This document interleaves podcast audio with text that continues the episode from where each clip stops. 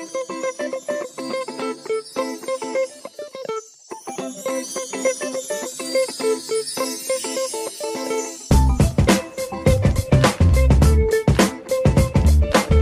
Venters. Welcome back to another episode of the Just Checking In podcast.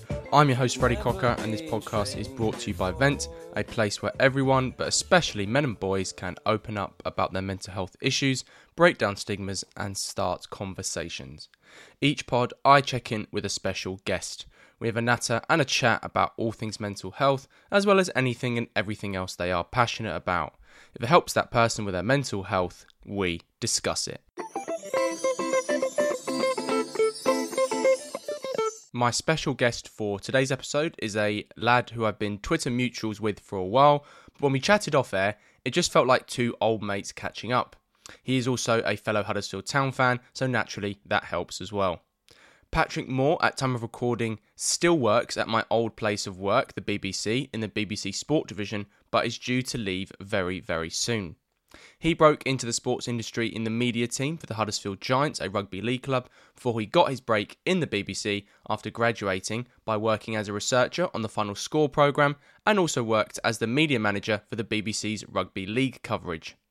In this episode, we discuss his journey into sports journalism, having a healthy work life balance when you work in sport or not, and naturally having to work on your weekends and working in a highly pressurised environment on those match days. For Pat's mental health, members of Pat's family have gone through severe mental health difficulties, which exposed Pat to mental health issues and gave him a greater understanding of it. We talk about how to recognise when someone is struggling and all those red flags, as well as his own self awareness of his own mental health going forward when he may go through difficulties himself. So, this is how my check in with Pat Moore went.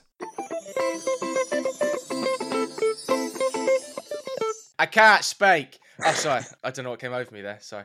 Uh, anyway, Pat Moore, welcome to the Just Checking In pod. Uh, the reason I did that very half-assed Mick Morgan impression is because we are both Huddersfield Town fans, and that saying is more like a Bible phrase in Yorkshire's neck of the woods. First of all, how are you, mate? It's taken us so long to get this pod in, in the diary that you have left, or you're about to leave your, your BBC job, and you're about to go somewhere else. I'll give the audience a hint. Oh! Unbelievable! You're doing quite good impressions there, to be fair. It's not my first time. Yeah, yeah. Fair play, mate. Fair play. No, yeah, it's God. I know. Yeah, well over a year now, and it? We've been trying to plan something like this, but been a busy, busy year. But yeah, I'm actually leaving now, so joining the overlap start of August. It's very exciting, to be fair, but it's going to be weird leaving BBC. I've been there since first year at uni. So it's going to be like a big, big change. Sad to leave, but need a bit of a change. Hopefully, not as many weekend shifts anymore, which is the reason why it took not. us so Yeah, long yeah. to Well, get this bloody you know spot in the diary. I mean, yeah, exactly. If that's exactly why we've not been able to do it, to be fair, like literally, I very, very rarely get a weekend off, and if I do, it's normally like just one of the two days off in the weekend. Yeah, it can be annoying, but you know what? It's one of them things. If when you work in sport, you've got to sacrifice weekends, I suppose. Well, we're going to talk about that in a bit, mate. And it's definitely not something that's taken lightly. It's why I only I only lasted about eighteen months at the BBC anyway, because I was doing shift work and weekend shifts, and it was kind of destroying my mental health pretty much to do working till eleven pm for three days solid every two months. So there we go. You literally don't get a Helping, life. yeah, I know you don't get a life. Yes, honestly, you don't get a life. Helping Huddersfield fans with or Huddersfield Town, as uh, Kevin Nagel. Kevin Nagle said. Imagine last year saying, imagine like imagine this time last year, obviously when we were the first plan to do a podcast like a year on that, how much changed Huddersfield now. mate. We'll, we won't talk about last year. We can talk about from like Warnock onwards, but And my son Levi Colwill has just won oh yeah, the under 21s Yeah. at time of recording. So literally unbelievable, isn't it? Like it's great to see actually that the world has finally woken up to uh, the footballing world has finally woken up to Levi Colwill a bit. Like you've got like all these like football YouTubers going, "Oh, shall we get Levi Colwill? Shall we get Levi Colwill?" And it's like Yeah, 40 we got million, him 50 first, million quid, mate. Yeah. no, yeah, he is unbelievable, isn't he? Without further ado, mate, are you ready to start the show? Yeah, yeah, yeah. Let's go. Let's start your pod by talking about your journey into journalism, mate, and sports journalism. So tell me first how you got into it and why you felt inspired to try and get into it when it's an industry, as we both know, that is very hard to break into and also succeed in. Because I'm an idiot. Uh, no, no, no. I probably realised from an earlier age than most that I wasn't going to make it as like a professional sportsman in any sport. Yeah, Pretty same. fairly, fairly below average and everything. But um, Bill- Billy the Limpet is what I describe Yeah, my li- uh, yeah. sports skills literally. But obviously, like sports, literally just always been my life. So, you know, next I've always thought, you know, next best thing, and it is to be honest. Next best thing is like going down like journalism, like media route. I've always quite been into like reading, writing, and just like watching like TV programs. You- You'd be saying yourself, like you know, Mm. you'd watch like Premier League years and repeat, you know, match of the day religiously every weekend. I wasn't privileged enough to have a Sky subscription Oh. back in the day. Maybe it was under, maybe it was around other people's houses. no, we got it quite late on, but as soon as we did, yeah, it's just just on loop, is it? So just from then, and obviously got to like end of college. I working at M&S at the time actually, and I only applied to go to uni. I think only about four days before the deadline, because like no one in my family had gone to university or anything before. Very much like just working class family, just going to work, and it just got to my. I just thought I went to Greenhead College. They were quite like pushy going to uni, so.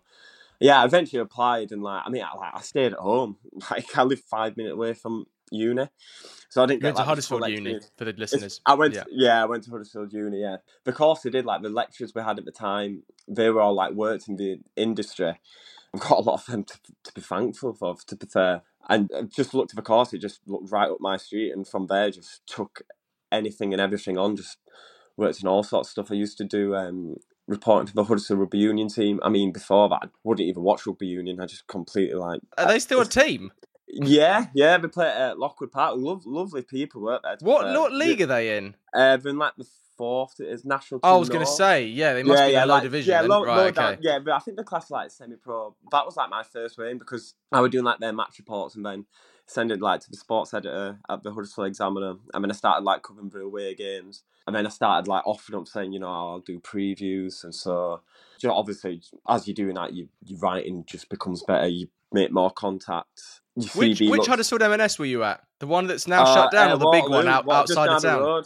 Yeah, well, there's only one now. Yeah. The one in the centre is closed now, but uh, yeah, yeah. I was gut. I was gutted when that shut. Me and my dad used to I- go there all the time during match days. Yeah, and yeah, yeah, I know. Yeah, God, we won't talk. North South divide, eh?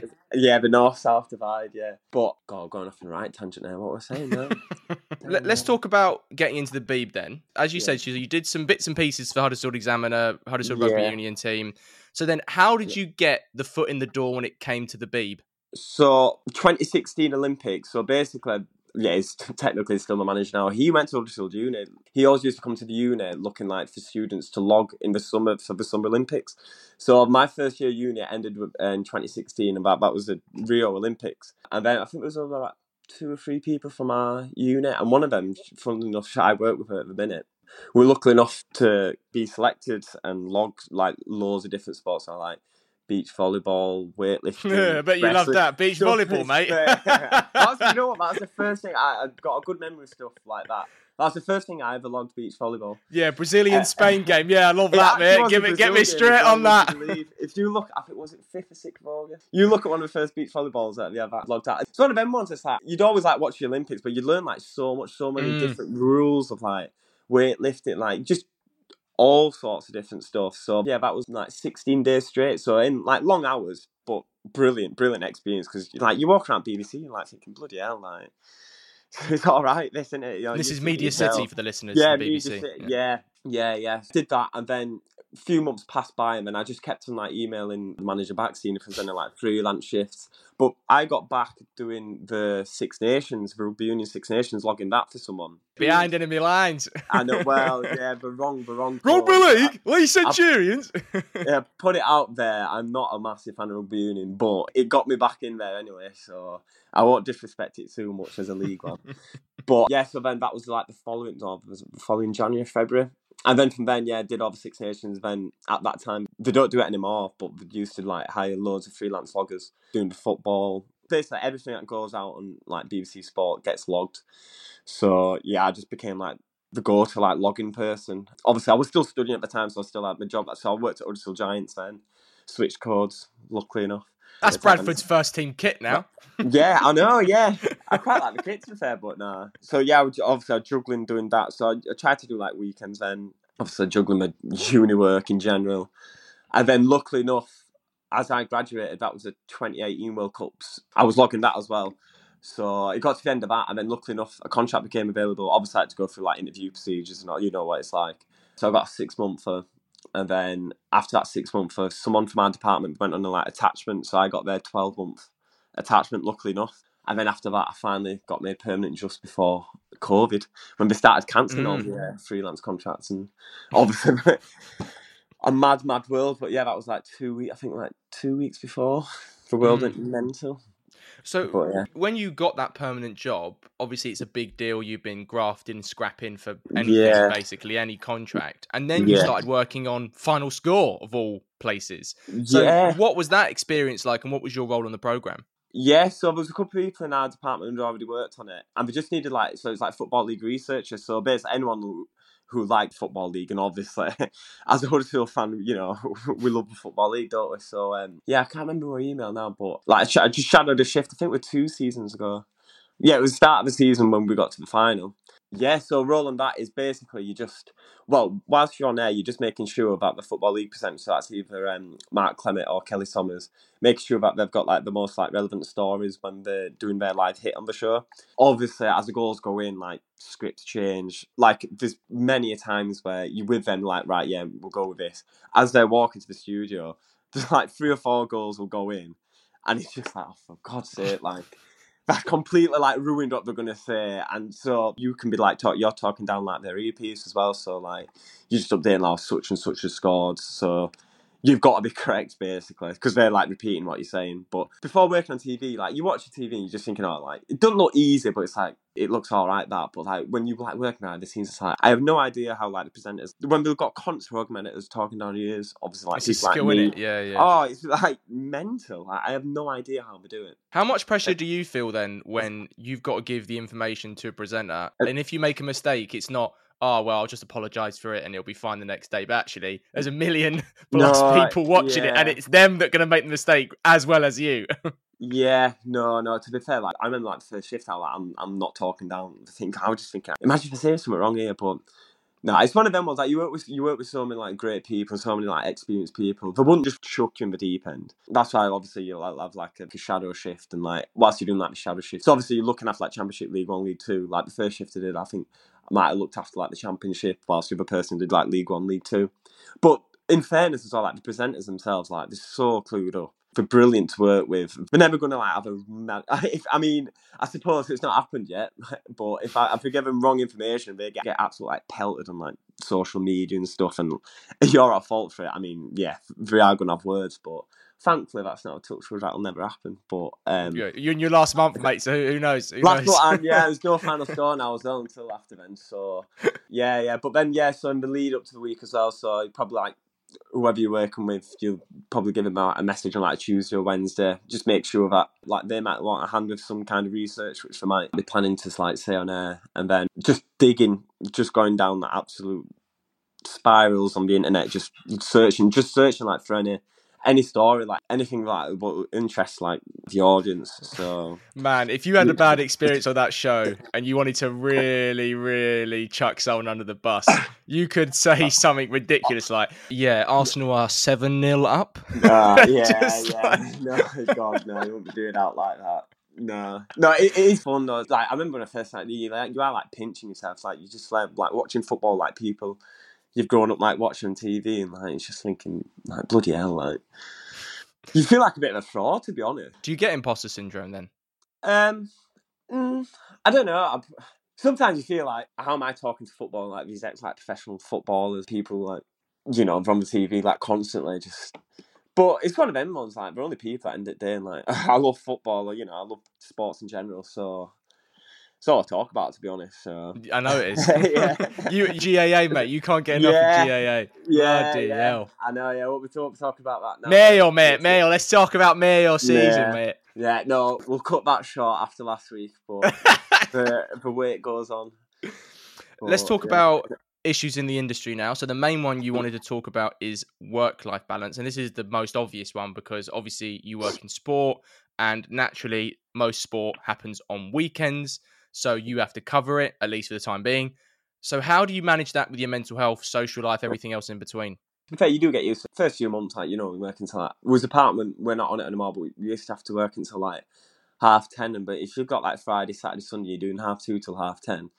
Your weekend's gone, in it. Do you know what I mean? Like, you feel awful as well. Like, so many times that you have to, like, well, you can't even make plans with your mates in months in advance. Because normally, you know, generally speaking, like, people work like Monday to Friday, weekends off, you can plan it. So, like, the days off, my two days off used to get changed every month. You might have a month where you've got, like, a Saturday, Sunday off, but then, like, the next month, you might have, like, a Monday, Tuesday, Wednesday, Thursday, which, yeah, it is annoying. I mean, it's good to do all the, like, you know, the little stuff, but other than that, like no one's off on like on a Wednesday or Thursday. It's just yeah, exactly, like exactly. Yeah, That's what I felt at the BBC. Like, like, you know, when you get the days off, it's like, well, I've got a day off on a Thursday. Great. What do I do now? Yeah, it's like you don't do anything. yeah, yeah, literally. But yeah, like I said, you kind of sign up to that. Don't you? If you want to work in mm. sport, you want to work in the media, you are you are going to be working weekends. I will be working weekends, no doubt obviously with the overlap, obviously hopefully not as much, but you know, if I do, I do. It's one of them things. But yeah, no, it could be hard, but you know, one of them things, isn't it? I suppose. Mm. Do you think yeah. people outside of the industry realize the realities of it when it comes to nights out, birthdays, even things like Christmas yeah. and Easter? Yeah. Because football doesn't stop then. Well, that's what I mean. Yeah, I did. I think I did Boxing Day. Did I do? Yeah, I did do Boxing Day final score. I think I've done, but yeah, I've done last two Boxing Day final scores. Yeah, yeah, it is, it is weird. Obviously, yeah, that's another one actually. Like Christmas time, you know, you like like a week off or whatever. I remember I did a Christmas Eve as well. I think. Yeah, your rota's quite completely different. It's just like God, like you'd love to go out with your mates and like socialize, catch up with them. And then, but then even then, like even when you do, it's thinking, oh, like I've got to get back over. And I'm working like Boxing Day, I'm working like New Year's Eve, like New Year's Day. It's like I think that's like the one of the busiest times football. Mm. Like you think about the fixture list, you'd love to be just out just watching it with your mates, but when you're thinking, yeah, you got a job to do, so it's like it could get annoying, but yeah, it's one of them things. And then let's reflect on your sports journalism and media journey so far. So, what has it taught you about yourself, mate? Um, that's a good question. That to be fair, um, probably taught me that. I can't speak. I, I, I, yeah, I actually can't speak. Yeah, I don't know. Like, I like to think like I'm trying to put like I'll, I'll say yes like everything like I'll probably say yes like too much. No one wants to be like working boxing shifts, but like I'll be like yeah yeah I'll do it.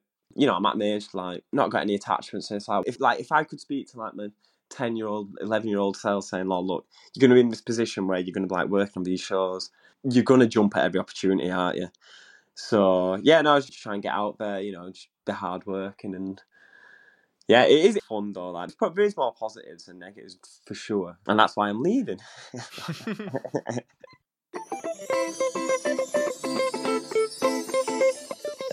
We've chatted all about Pat, the sports journalist, a little bit of Mick Morgan. Let's talk about your own mental health journey, mate. So I ask all my special guests this question first. Take me back to early life, teenage years, and looking back, were there any early mental health experiences? Who's the Pat we meet here? Uh, to be fair, no, I've, i mean, up until like a few years ago, like I've been blessed. To be fair, like, I've been completely brilliant childhood. But then a couple of years ago, it all started when my grand passed away. So that was 2019. Just as we were like moving over to Manchester, she suffered a heart attack in hospital. She died like dead on like a month later. But I was really, really close with my grand. I don't know if I've told you before, but her dad and her granddad were professional footballers for oh, wow. Huddersfield.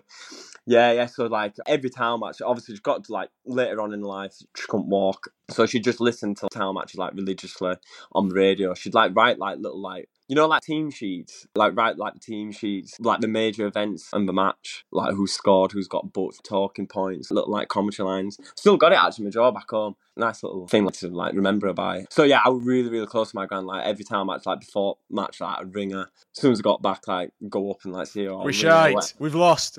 yeah, we've lost again. Sick. Like, bet you're glad you can't get down. No, no, she was like football mad. I think it was her granddad or her dad.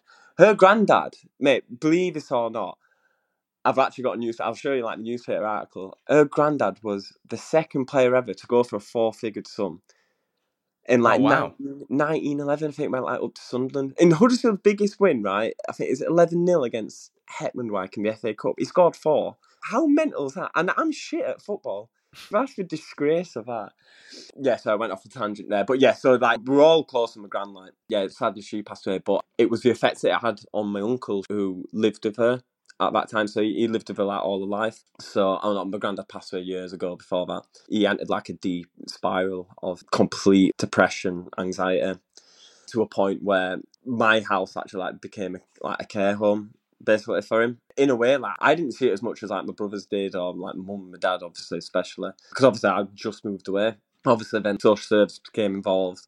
I'd like visitors coming out, you know, like trying to basically trying to help, but sadly to no prevail. And then obviously like year past COVID happened, so then obviously like visiting from like the services and that obviously just scaled it back because of obviously social distancing, but then it got worse at home because I won't go too deep into it, but like that's fine, mate. Very, very long story short, yeah, it was it wasn't nice. Like just just didn't have like anything like. I think when he lost his mum, obviously my grand, I think like he just completely give up, which is awful to say, you know, about he's such a nice man. So obviously that all that happened. And then like a year later, it got to a point where like he was on all these meds. He had like a complete flip personality. Like before couldn't leave the bed, wasn't washing, wasn't eating. Like I genuinely I have no idea how everyone at home coped with all this going around. Got to a point you're on these meds and like he had a complete flip personality, if like hyperactive, and mate, there were points during them like two years. It's like this isn't real. There's no way. Like I, I'm just gonna wake up any minute now. Like this can't be real. Things like having to put up with.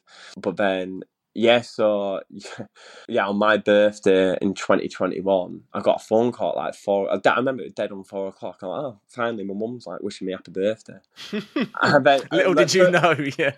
And then first thing she goes, "Oh, you got work?"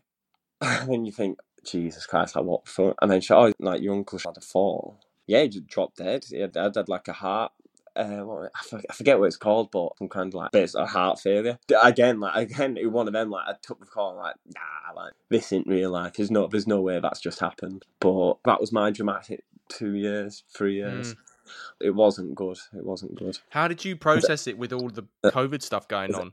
Yeah, God, it was so weird because, to be honest, like with social services, I've got all the emails somewhere. I kept on like kept on emailing saying like, look, he needs twenty four seven care. I feel like you're failing us, mate. Like there's so many cutbacks of like social mm. services now. There's they'll only deal with stuff once it's too late. In my opinion, I remember like saying stuff to him like, like look, literally, he won't survive. Like, there's no because he's not looking after himself. Like, there's no way this will go on. Either like something bad is going to happen. And I kept on, kept on saying it, and then like told you so, and you know, you've just bloody. I suppose it's, it's one of them things like they would have tried the best, and ultimately, like you know, if you want to get better, it's it's down to the person themselves.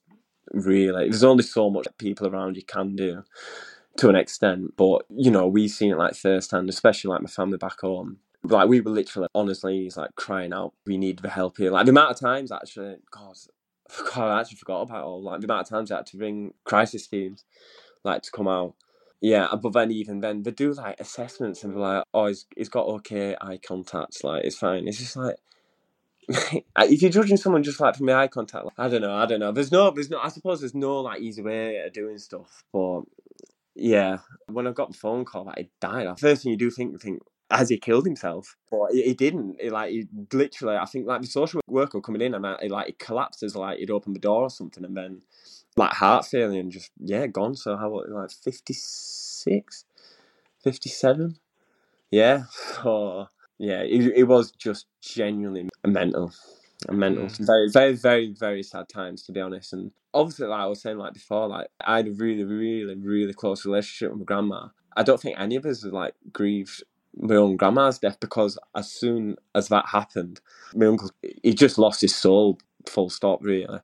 So obviously, you know, you, all your efforts then go into like, you know, trying to make sure he's got like everything he can get going for himself. But yeah, and then obviously with like COVID and that, it made times much worse because then you couldn't leave a house, could you? Like during COVID, so yeah, it was that was very obviously much more difficult for my family back home than it was for me over here. Because luckily enough, obviously like I was saying before, I'd, I'd got a contract just before and all the restrictions started and all that. So you know, I, I was still lucky enough that I, you know I could still go into office.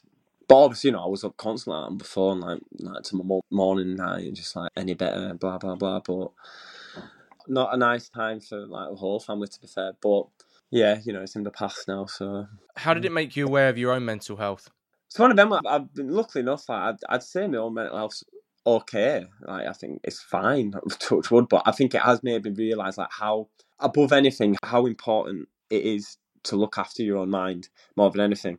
It's been said many times, but like if you've got a physical injury, like you got a knee injury or something, like you, you'll go to the physio, you'll get better. Do you know what I mean? Like you got naturally, you can physically see it. It will get better with time, but like mental issues, like you cannot see it, and like your brain, it is it's scary to be honest. It's petrifying when you really like think of it, and when you see it like in front of you. When someone's like going through like deep depression, like deep anxiety, we don't see a way out. Do you know what I mean? it's just like, gee, like you just praying like you never have to deal with anything like that. That is one thing that is like opened my eyes. Obviously, you do see like the stigma. I don't think it is as bad as it was like years ago, like the stigma around like mental health. But I think now, you know, when people go and see like psychiatrists, like mental health nurses, it's a great thing. You think about like I was saying there, like if you have like a, a physical injury, you go to physio to get better. If you feel yourself like mentally challenged, million reasons to be mentally challenged. But if you're going to see like a psychiatrist or mental health nurse, that's that's a great thing. Surely you want to get better. It should be seen as a positive thing. Like even like you see like professional athletes I always have to bring it back to sport, though. But you see, like professional athletes. Oh, what was I watching the other day? I think it was the Virgil van Dijk interview. He's seen like sports psychiatrists, psychologists, or whatever, just to improve himself. Do you know what I mean? It's just like it's a great thing. At the end of the day, like your brain controls everything. If you've got a if you've got a fit and firing brain, you can do anything really. Before we reflect on your mental health journey, mate, one thing that you did want to talk about and one thing that you've done recently is the Rob Burrow Leeds Marathon. So uh, yeah, tell me why you wanted to that. get involved and the journey to doing it as well. Yeah, I didn't shut up about that, did I? no, yeah. It was about April last year. It was about five or six of us. None of us had ever done a marathon before. I've never been good at running. To be fair, with COVID, one good thing came out of COVID. I did like couch to 5K, which is absolute piece of, I won't swear. But, but so I got into running a little bit and then never been like fit awful, like genuinely awful run. I'm still now like if you see me running, like I've probably got an awful, awful technique. But yeah, so Rob Burrow, obviously, you see him like what a man, like what a family. I don't know if you like read his book as well. What an inspiration. Kind of around when COVID, when he'd announced he has MND, wasn't it? I think mm. maybe end of 2019, going into 2020. So yeah, when obviously that came out, like you know what, yeah, it's it's, it's a great challenge, is it? You know, to say like you've done a marathon you know, I had to absolutely work very, very hard to get from a very below average fitness to quite a fit person. And then now I'm back to square one. but no, no, I'm not. I'm not too bad. I, I keep up like five k's and ten k's. But I got injured like two weeks before it, so I had to dose myself up and I hobbled last ten miles, which was frustrating. But no, I, I had to do it. I had to do it. But no, great cause. I'd probably heard of it before Rob Burrow obviously was diagnosed with it, but like the awareness is brought with it, it's along like Kevin Sinfield, like the mad challenges he's had to do. Yeah, signed up for that last April, and then yeah, got running. Got running trainers just keep on running, just stick to a program. Just it was a very long process to play. Just, but you just do it though, don't you? Like especially like the cause like that, you just think that everything that he's had to go through, continue to go through. He's just thinking, what we're doing, like anyone could put one step in front of the other. Just, just keep going. How did you feel when you crossed the finish line? if knackered, absolutely knackered.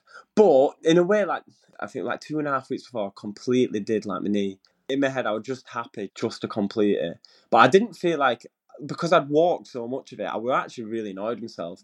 First of all, I was actually really annoyed because I like up until that injury, like I'd done twenty miles, and I thought I'm actually going to like absolutely smash this. But then, to be fair, it's more important like you know your fundraising and like just finishing it with mates or whatever. But yeah, it is a mental feeling. Like the atmosphere was absolutely unbelievable. I thought it was going to be brilliant, but like the atmosphere that day was incredible. Like I can't imagine any other marathon having like that such a buzz. Like the streets lined with so many people. Like and obviously the first one as well. So I think we'll be doing it every year now, won't they? I won't be doing the Leeds one again. No chance. It's too hilly. The thing, obviously, training around Manchester, Manchester's flat, so flat you get to leave, like I was gone after like four miles. Like, I cannot do this. Like, but yeah, it was mad feeling, mad feeling. Afterwards, it's like right, yeah, I want to get better now and just better my time and that. But I do need something to look forward to now. To be fair, I do get addicted to it. You're waking up in the morning at like seven in the morning, like right, yeah, I'm, I'm gonna go on like a 15 mile run. It's like just stupid, in it? Like, but it is good fun. It is good fun. Whack the overlap on that. Worry. Good plug there. Good plug. yeah. So let's reflect on your mental health journey then, mate. What has it taught you about yourself? Um, no, no, really. Like, I was saying, like I, I think my mental health fairly fine. Like I said before, I just, I've seen how bad, like you know, people's mental health can get and how much of an impact it, not just on them, like the others around them. obviously, there was times to me, you know, just like I remember I was speaking like one of the um, mental health first aiders at work, and like, I just burst out like crying. And I was just like, I, I can't see this. Like, oh, I was that after? I might have been after my uncle had passed. Well, quite a lot of stuff going on. I was just like, how does this even go on? Like, yeah, well, it was tough, but I don't know. I think I've learned that you know you got to. take God, so cliched, but you know you got to take like your rough times with a good, don't you? And I suppose like you know going through like hard stuff and things you know no one deserves stuff like that and unfair things do happen in life, and I'm sure, hopefully, it doesn't happen soon. But you know, I'm sure there'll be more unfair things that'll happen in life. But kind of builds you as well, doesn't it? You got to try and take, as stupid as it sounds, you've got to like take the good from the bad. And as a final question, if you could go back and talk to the Pat who was trying to break into sports journalism, or feeling a bit anxious about getting a permanent contract at the Beeb, or dealing with those griefs of his uncle and his nan, what would you say to him, knowing what you do now?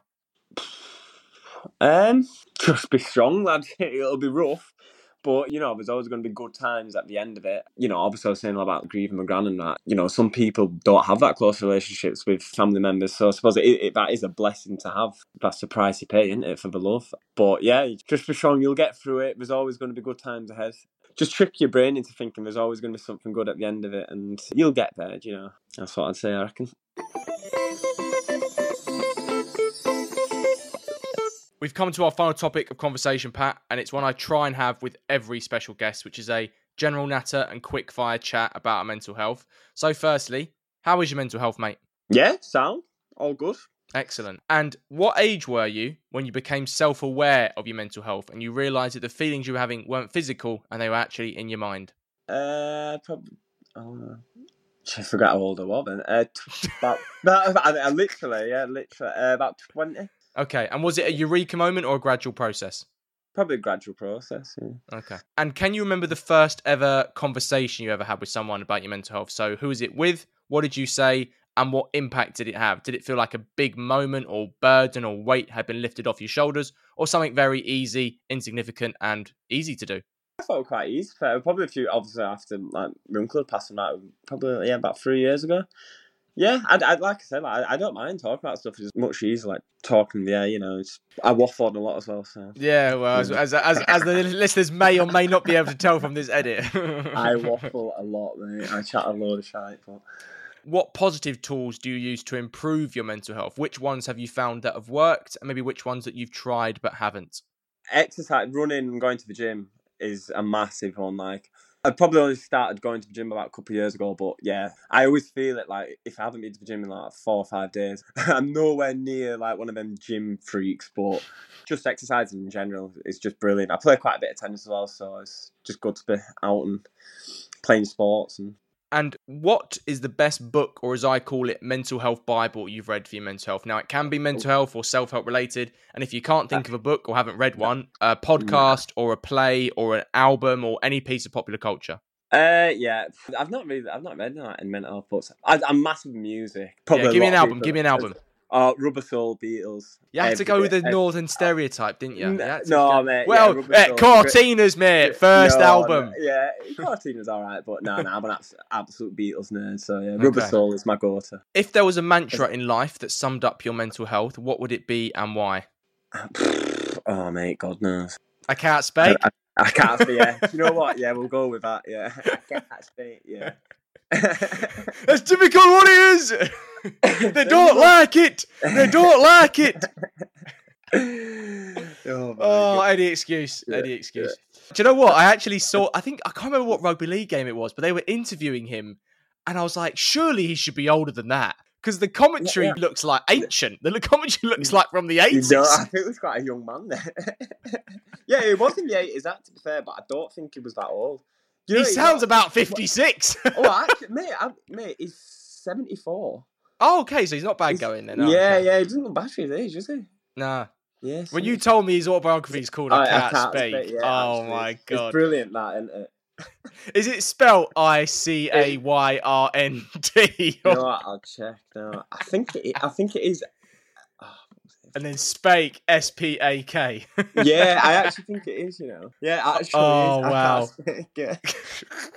hey, he's owned On it. Amazon, hey, yeah, he's owned it. He's owned it. That's the Yeah, best thing. fair, fair Oh play. my god! play. People are gonna think, what the hell are we talking about? This absolute nonsense. Putting rugby league on the map there. what do you love about yourself, mate?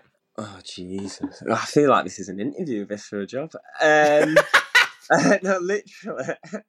What do I love about? I think I'm like can happily get along with people. I like to think I'm kind, caring. Put this on a fucking dating profile. I'll clip, I'll clip this bit up and send it to you. I'll clip this bit up. Put it as your prompt. Put it as your prompt. so, this is so David Brent. This. Hey, this is why I asked the question, mate. 'cause Lads feel lads feel very embarrassed about saying this, but they should feel more like, yeah, this is what I this is what I love. This is what I am. I know, but it's very David Brent, isn't it? Ooh, ooh, you're hard. yeah, literally. This is a new question I'm asking in the mental health chat, so we'll see how this reaction goes down. As a final question, pal, and this is a broad one, what more do you think we have to do to ensure men from all backgrounds, all walks of life, feel comfortable and safe in talking about their mental health issues or just their general mental health, if most importantly, they want to do it? Very good question. Fair, I do think it has got better like over the last few years, especially like obviously with the likes of yourself with the, the Oh, podcast. cheers, man. No, no, honestly, obviously there's platforms for people to like to go out on and like you know talk. I think there's a lot more like services now as well where people can do that if they want to. I don't know, just generically speaking, just just educate yourself more on what mental health problems can do to people. Although, like from personal perspective, and pray that I never like that had ever happened to me, but like educate like other people's feelings like completely different to yours. People are wired differently. Doesn't mean they're wired wrongly. It's just Mhm. everyone everyone's different and just try and have the understanding and like patience with people might be going through stuff you, you do not know. I suppose like obviously what my family about to go, go through outside world, you never never know like stuff that happens goes on at home. But then again, I might have loads of friends now who might be having to go through Who knows, mate? awful stuff. Yeah, that's what I mean. But you don't speak about it, do you? Because end of the day, you think, oh, you know, you don't want to. don't wanna intrude or pry. Yeah, yeah, yeah, yeah. yeah, yeah. I mean, obviously, But then if no one does that, then everyone feels alone. Do you know what I mean? Exactly, So- I mean. And it is sad stuff, but it's just like, and you don't want to like plunder people with, like, oh, this is going on, that's going Mm. on. It's just, very, it's a very dark tone, isn't it? But yeah, I'd just say, you know, just try and educate yourself more on like, you know, the impacts of what mental health problems can do to people. That's it, I reckon. Good way to end it, mate. Pat Moore, thank you Uh, very much for coming on the Just Checking In pod and talking to you, pal. Nice, one, mate. Thank you for having us. Well, that's all we've got time for on this episode of the Just Checking In pod. I want to say a big thank you to Pat for being my special guest on this episode and for letting me check in with him. As always, thank you to all the venters who tuned into this episode. If you've liked what you've heard, please give it a share on social media. Tell your friends or your work colleagues or anyone else about it. If you're feeling generous, drop us a five star rating and review on Apple Podcasts. You can also support us by going to our Patreon. That's www.patreon.com slash venthelpuk. You can also do a range of other things, including buy a ticket to the Just Checking In podcast live show on Friday, September 29th. All of those links are on our link tree. That's www.linktr.ee slash venthelpuk. We hope to check in with you again very soon. And remember, guys, it is always okay to vent.